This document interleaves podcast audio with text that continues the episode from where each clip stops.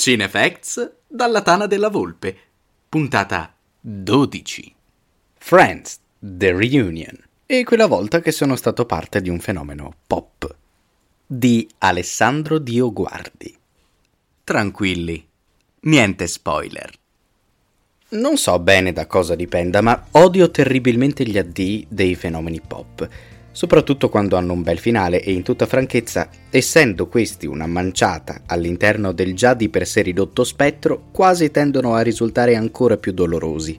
Una lama che penetra fredda nel cuore mentre il tuo assassino, che è anche il tuo amante, ti guarda in lacrime sparire dietro gli occhi sempre più vitrei. Troppo dramma? Non avete ancora letto niente perché tale dolore diventa insostenibile quando questi addii si sincronizzano con il tempo e il tempo è un dio solenne e inesorabile, il cui potere è quello di farti affondare nelle sue sabbie, i cui granelli sono sinapsi a comporre il tessuto delle memorie, la fattura dell'anima, la sostanza di cui sono fatti i sogni. Disturbo il bardo, forse per fare tanto rumore per nulla, sicuramente è così, ma anche perché la mia melodrammatica introduzione vuole calcare la mano sull'idea dietro il privilegio di essere contemporanei dei fenomeni pop storici. Di avere memoria cosciente e non solo anagrafica, vi avviso che anche le repliche non valgono, di quando qualcosa cresce nel cuore di te, spettatore, come in quello di milioni di altri, creando connessioni, generando amicizie, feeling, insultandosi con il linguaggio segreto di Monica e Ross, fino a quando l'impensabile si sarebbe manifestato davanti ai tuoi occhi, il momento in cui ti avrebbero strappato l'amore dal petto. Troppo dramma? Bene. State soffrendo? No? Siete proprio esseri abietti e senza cuore. Si parla ovviamente di Friends e di Friends The Reunion, operazione nostalgica, tanto agognata e dedicata a una delle sitcom più importanti e iconiche della storia della televisione. Questa non è una recensione, ma un elaborato dramma a incrociare l'analisi di un ragazzo cresciuto a pane e Nutella, cinema e televisione e di come Friends sia stato il suo primo amore da piccolo schermo. È il 1994 e sulle chart internazionali la band irlandese Cranberries spopola con la ballata rock Linger, portando un'intera generazione di ragazzi e ragazze foderati di jeans, camicie di flanella e borchie di pelle a strusciarsi con passione e disperazione adolescenziale, lasciando trionfare i propri umori. Sulla NBC va invece in onda la prima stagione di Friends, sitcom creata da David Crane e Martha Kaufman, il cui fulcro è raccontare la vita di un gruppo di sei giovani amici newyorkesi, affondando in quel momento della vita in cui gli amici sono la tua famiglia. I protagonisti sono Jennifer Aniston, Courtney Cox, Lisa Kudrow, Matt LeBlanc, Matthew Perry e David Schwimmer. La serie diventa immediatamente un successo stratosferico, portando in televisione una situazione totalmente inedita per il pubblico. Friends si discosta dal racconto della famiglia americana, come Willy, il principe di Bel Air, la tata, Otto sotto un tetto, Pappa e Ciccia, tutti amano Raymond, eccetera, tanto quanto dagli show gimmick o da comico televisivo incentrati su un protagonista eccentrico e i suoi comprimari generalmente già in età adulta, Fraser, Seinfeld e affini. La serie di Crane e Kaufman parla invece direttamente a una generazione di ventenni e di adolescenti, mostrandogli un mondo a loro familiare, parlando un linguaggio moderno, aprendo al sesso, alla ricerca dell'amore e alle vicissitudini comuni a chiunque stia cercando di trovare una propria strada, creando una cassa di risonanza potentissima per un pubblico solitamente escluso dalla narrazione televisiva, aprendo un dialogo generazionale molto potente diventa impossibile ignorare il concept di base della serie, Friends. Il titolo è il miglior pitch e il miglior biglietto di presentazione che lo show possa avere. Monica, Chandler, Ross, Rachel, Joy e Phoebe sono un gruppo di amici che, per quanto diversi, sono in egual misura protagonisti e specchio di una fetta del pubblico, creando istantaneamente una porta d'ingresso senza barriere per lo spettatore. Friends diventa immediatamente un successo globale e nel 1997 arriva in Italia sulla RAI in un periodo storico talmente distante per alcuni di voi, considerando la spaventosa velocità con la quale è cambiata la società, da divenire molto difficile darvi l'idea di che cosa è stato entrare a contatto con la serie.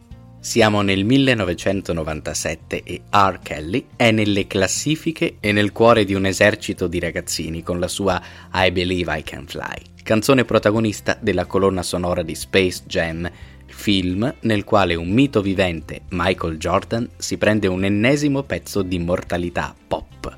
Inutile dire che questa piccola introduzione, nel contesto di oggi, suona abbastanza terribile, consci delle vicende dietro al documentario Surviving R. Kelly. Siamo nel 1997, quindi non ne sappiamo assolutamente nulla. Rimanete con me. Nel momento in cui Friends arriva sulla RAI, il sottoscritto ha circa 10 anni ed è molto lontano dallo strusciamento di flanella, dall'applicazione del concetto di limonata e dal riuscire a entrare in empatia con un gruppo di ventenni di New York. Tuttavia, Friends offre qualcosa di totalmente alieno, poiché non si era mai avuta occasione di dare uno sguardo al presente anche se questo l'avrei capito solo crescendo, attraverso la vita di quelli che non sono adulti con le rughe e i capelli brizzolati, ma dei ragazzi. Non sono più nel salotto di ultra trentenni altolocati, nell'attico o nella casa di periferia di over 40 con figli più grandi di me o della mia età a fare da gimmick e non sono nemmeno chiamato a ridere di situazioni ciclicamente comuni a un format televisivo che in quel momento cominciava a essere piuttosto stantio, per quanto sempre funzionale allo scopo di intrattenere. Friends propone la vita di ragazzi giovani, il cui linguaggio è per me una vetrina su qualcosa che da ragazzini e da adolescenti si tende a desiderare, l'emancipazione dei propri genitori e dalla propria condizione di bambino o adolescente. Siamo negli anni 2000 e il mondo ha appena superato la paura piuttosto mal riposta del Millennium Bug. Nelle chart internazionali impazza Kryptonite dei Three Doors Down, mentre io, tredicenne, inizio una relazione stretta con i Red Hot Chili Peppers e il loro album Californication ripudiando i compagni di classe che trovavano nei Blink 182 un gruppo fuori dagli schemi. MTV Italia è nel pieno della primavera televisiva italiana che non tornerà mai più e mentre nuovi show e fenomeni si affacciano sul panorama internazionale pronti a diventare cult, io spendo larga parte del mio tempo a guardare le chart musicali dell'emittente, rimanendo affascinato dalla creatività dei videoclip e dal fenomeno che rappresentano. Blue degli italianissimi Eiffel 65 spopola insieme a The Real Slim Shady di Eminem, altro caposaldo di quell'epoca, ma io sono innamorato follemente di Other Side, del gruppo californiano iraniano capitanato da Anthony Kiedis. Matrix è da poco arrivato in un video e mio padre, un geek professionista, compra uno dei primi lettori DVD per PC, una copia del film che guardo a rotazione e la prima stagione di Friends. Sono in quella che credo si possa definire preadolescenza, sono innamorato follemente di Monica Geller, cosa che in quegli anni mi portò a conoscere Wes Craven e la saga di Scream. E mentre la serie ha raggiunto, in Italia come negli USA, la sesta stagione, la mia cameretta è popolata da una raccolta ufficiosa della serie e un poster enorme dedicato allo show riempie la parete. Il fenomeno Friends dopo sei stagioni è fresco come una rosa e il modo più veloce ed economico per fare binge watching è registrare la serie durante la messa in onda. Divento un discreto professionista, talmente attento e dedicato allo show da riuscire a stoppare e riprendere la registrazione saltando al secondo le interruzioni pubblicitarie. La mia è un'operazione di tutto rispetto e nonostante il rudimentale stato di internet dell'epoca, online è possibile trovare le copertine dell'edizione VHS della prima serie, permettendomi di dare dignità a quella collezione ufficiosa. I rewatch della serie sono costanti e nei momenti in cui lo show si fermava in attesa della nuova stagione, io ho la mia personale videoteca televisiva, composta da VHS da 180 minuti e da quei primi DVD della prima stagione. Nonostante il passaggio del tempo e l'evoluzione subita dai protagonisti di Friends, lo show ha conservato la sua freschezza e sostanzialmente è rimasto inimitato, anche se i primi cloni o wannabe avevano fatto la propria comparsa sulla scena. Monica e Chandler sono una coppia.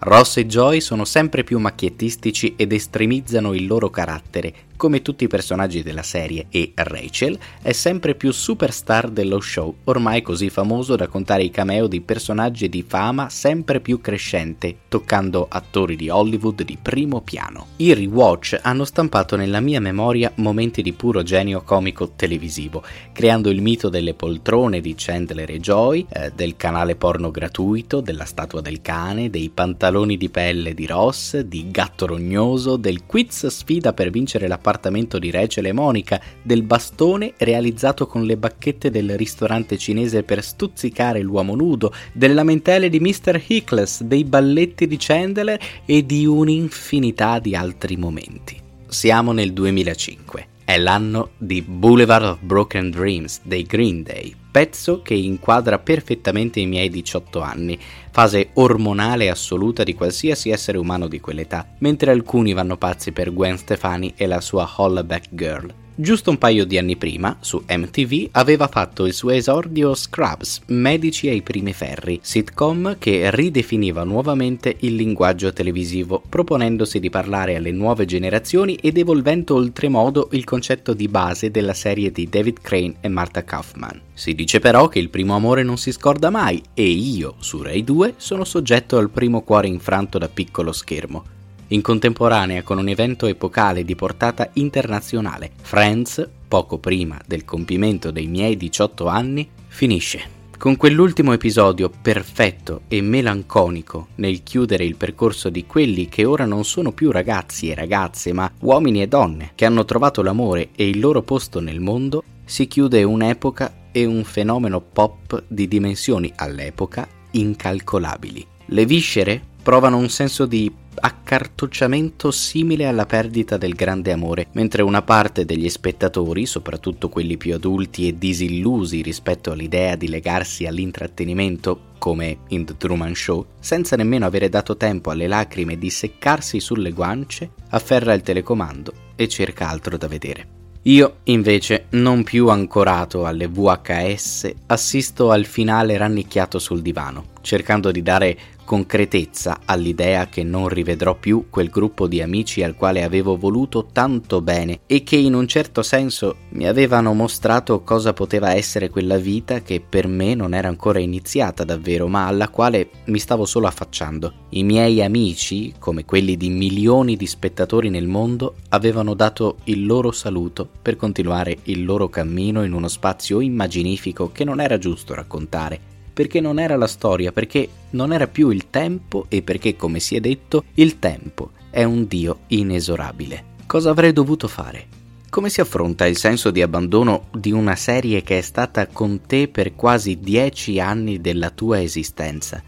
Non sarà molto per un uomo adulto, ma per un diciottenne quella è quasi mezza vita e una vita molto importante. Friends ha rappresentato il primo fenomeno televisivo pop così interconnesso a un pubblico giovane e variegato che nel frattempo aveva percorso la stessa vita dei protagonisti o come nel mio caso era in procinto di diventare un giovane uomo, come direbbero alcuni. Andava oltre l'idea di creare un rassicurante show cristallizzato nel tempo, la sitcom a mettere i suoi protagonisti in un crescendo di situazioni sempre più assurde, preoccupandosi invece di evolvere la vita dei protagonisti, spostandola sempre più verso l'ingresso in una nuova stagione della vita. Quei protagonisti eravamo noi, le nostre nevrosi, le nostre paure, i nostri ridicoli fallimenti e attraverso loro era possibile combattere ansie sociali e trovare rimedio a piccoli veleni quotidiani, sedendosi ogni giorno per anni nel loro salotto o nel caffè che avremmo sempre voluto visitare con la speranza di trovarli lì. La fine di Friends diventa quindi un vuoto, che fortunatamente sarebbe stato relativamente colmato a breve, anche se non in egual misura, ma che al tempo stesso ha lasciato nel mondo dell'intrattenimento un solco pop distintivo e dalla voce unica. In un certo senso, il mondo della televisione ha un avanti Friends e un dopo Friends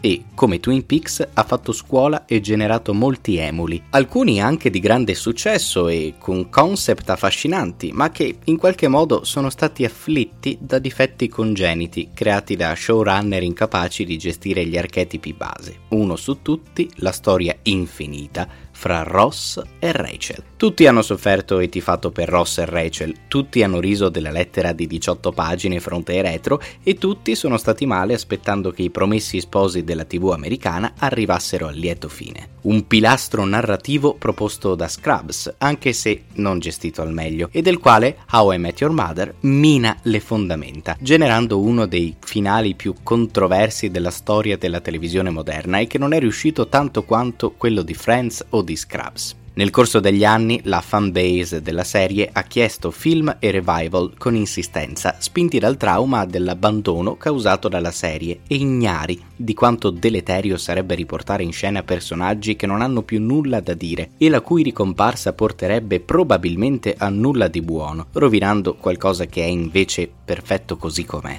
Siamo nel 2021 e i Moneskin sono sul tetto dell'Europa e nelle chart internazionali si fa strada il nuovo singolo di Billie Eilish e la sua evoluzione d'immagine, mentre io rimango ancorato al nuovo disco dei The Black Keys che, detto tra noi, non mi sta particolarmente illuminando le giornate. HBO Max porta in televisione Friends The Reunion, uno degli eventi più attesi dalla fanbase dello show che nel frattempo è cresciuta grazie a una nuova generazione di spettatori che ha scoperto gli anni 90 capendo molto poco e moralizzando inizialmente ogni segmento della serie, mentre il mondo attorno a loro brucia per mano di personaggi poco raccomandabili. Fortunatamente abbiamo le sitcom a distrarci dalle nostre peggiori paure e in un momento di singoli che aspirano a coltivare la cultura dell'io senza soluzione di continuità, nulla sembra più necessario di Friends, una serie su quel livello della vita in cui gli amici diventano la tua famiglia e l'ego non è il carburante dell'individuo. Lungo l'ora e 40 minuti della reunion, la produzione crea l'unico prodotto possibile per un'opera televisiva così popolare e quasi perfetta senza raccontare troppo il mito di Friends, con soluzioni documentaristiche senza entrare nelle vite dei sei protagonisti, appannando il focus dell'operazione, utilizzando gli ospiti come catalizzatori della figura pop che è diventato lo show al fine di rappresentare il suo impatto attraverso le generazioni, per concentrarsi su quella che è una festa, una cena a casa di amici che non vediamo da troppo tempo. Amici che, per quanto invecchiati, sembrano non avere perso per nulla il loro smalto, mostrando la stessa verve di quando eravamo soliti sederci con loro sul divano del Central Park. Come anticipato, sceneggiare un ritorno dei personaggi significherebbe sottrarli forzatamente al loro percorso narrativo e al concept dell'intero show, al solo scopo di dare al pubblico qualcosa che a conti fatti molto probabilmente non arriverebbero nemmeno a gradire, perché incredibilmente lontano da quella cosa che era entrata così bene nella loro memoria. Friends The Reunion è malinconico, maledettamente divertente, e riporta a galla il dolore dato dall'abbandono della serie, sfruttandolo come apertura e chiosa, pur utilizzando una nota leggera e spensierata lungo tutto lo speciale, lasciandoci appesi a un fenomeno televisivo pop la cui portata continua a sfuggire alla nostra comprensione perché siamo tutti troppo emotivamente investiti in Friends. Chi scrive, per esempio, fa maledettamente fatica a vedere il finale e nel corso di questi anni, a fronte di molteplici rewatch, anche casuali, ha sempre evitato l'ultimo episodio con la grazia di Catherine Zeta-Jones in Entrapment, dando solo uno sguardo ai minuti finali una volta sola, esclusa la visione alla quale sono stato forzato da dei bruti guardando la reunion. La serie è forse figlia di una formula alchemica produttiva che, considerando il livello di complessità delle produzioni odierne, sembra impossibile da replicare, lasciandoci inconsolabilmente tristi all'idea che Friends per molti non esiste come esperienza televisiva, un po' come non esistono per la mia generazione la scoperta data dalla contemporaneità e l'impatto che ne comporta di David Bowie,